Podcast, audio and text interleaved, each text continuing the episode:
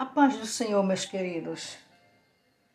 Nesta noite, nos minutos de reflexão, eu vos trago uma palavra que está contida no livro de Provérbios, no seu capítulo 21, no seu verso 9, que nos diz: Melhor é morar no canto do terraço do que com uma mulher briguenta na mesma casa. Misericórdia. Que tipo de mulher? Uma mulher dessa, ela briga até com a sua sombra. Ela desconfia de tudo. Ela não acredita no seu esposo. É uma mulher que vai até em lugares indevidos para ver onde é que seu esposo está. Se esconde nas esquinas. Faz coisas irreversíveis.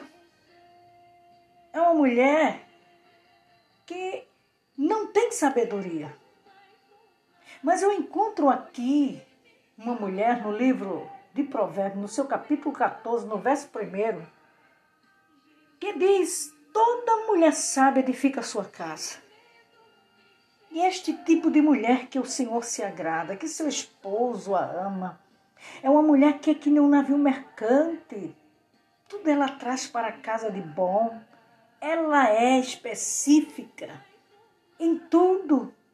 É orientada em tudo pela palavra do Senhor. É obediente ao seu esposo. Ela é uma joia preciosa. Seu esposo a ama e lhe admira. É uma mulher que é prendada, que ajuda seu esposo, que ora por ele, tudo para ela é para o seu lar. Cuida dos filhos, cuida do seu esposo.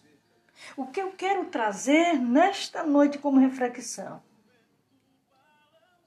é que tanto os jovens como os homens, quando for fazer uma escolha, faça uma escolha sábia.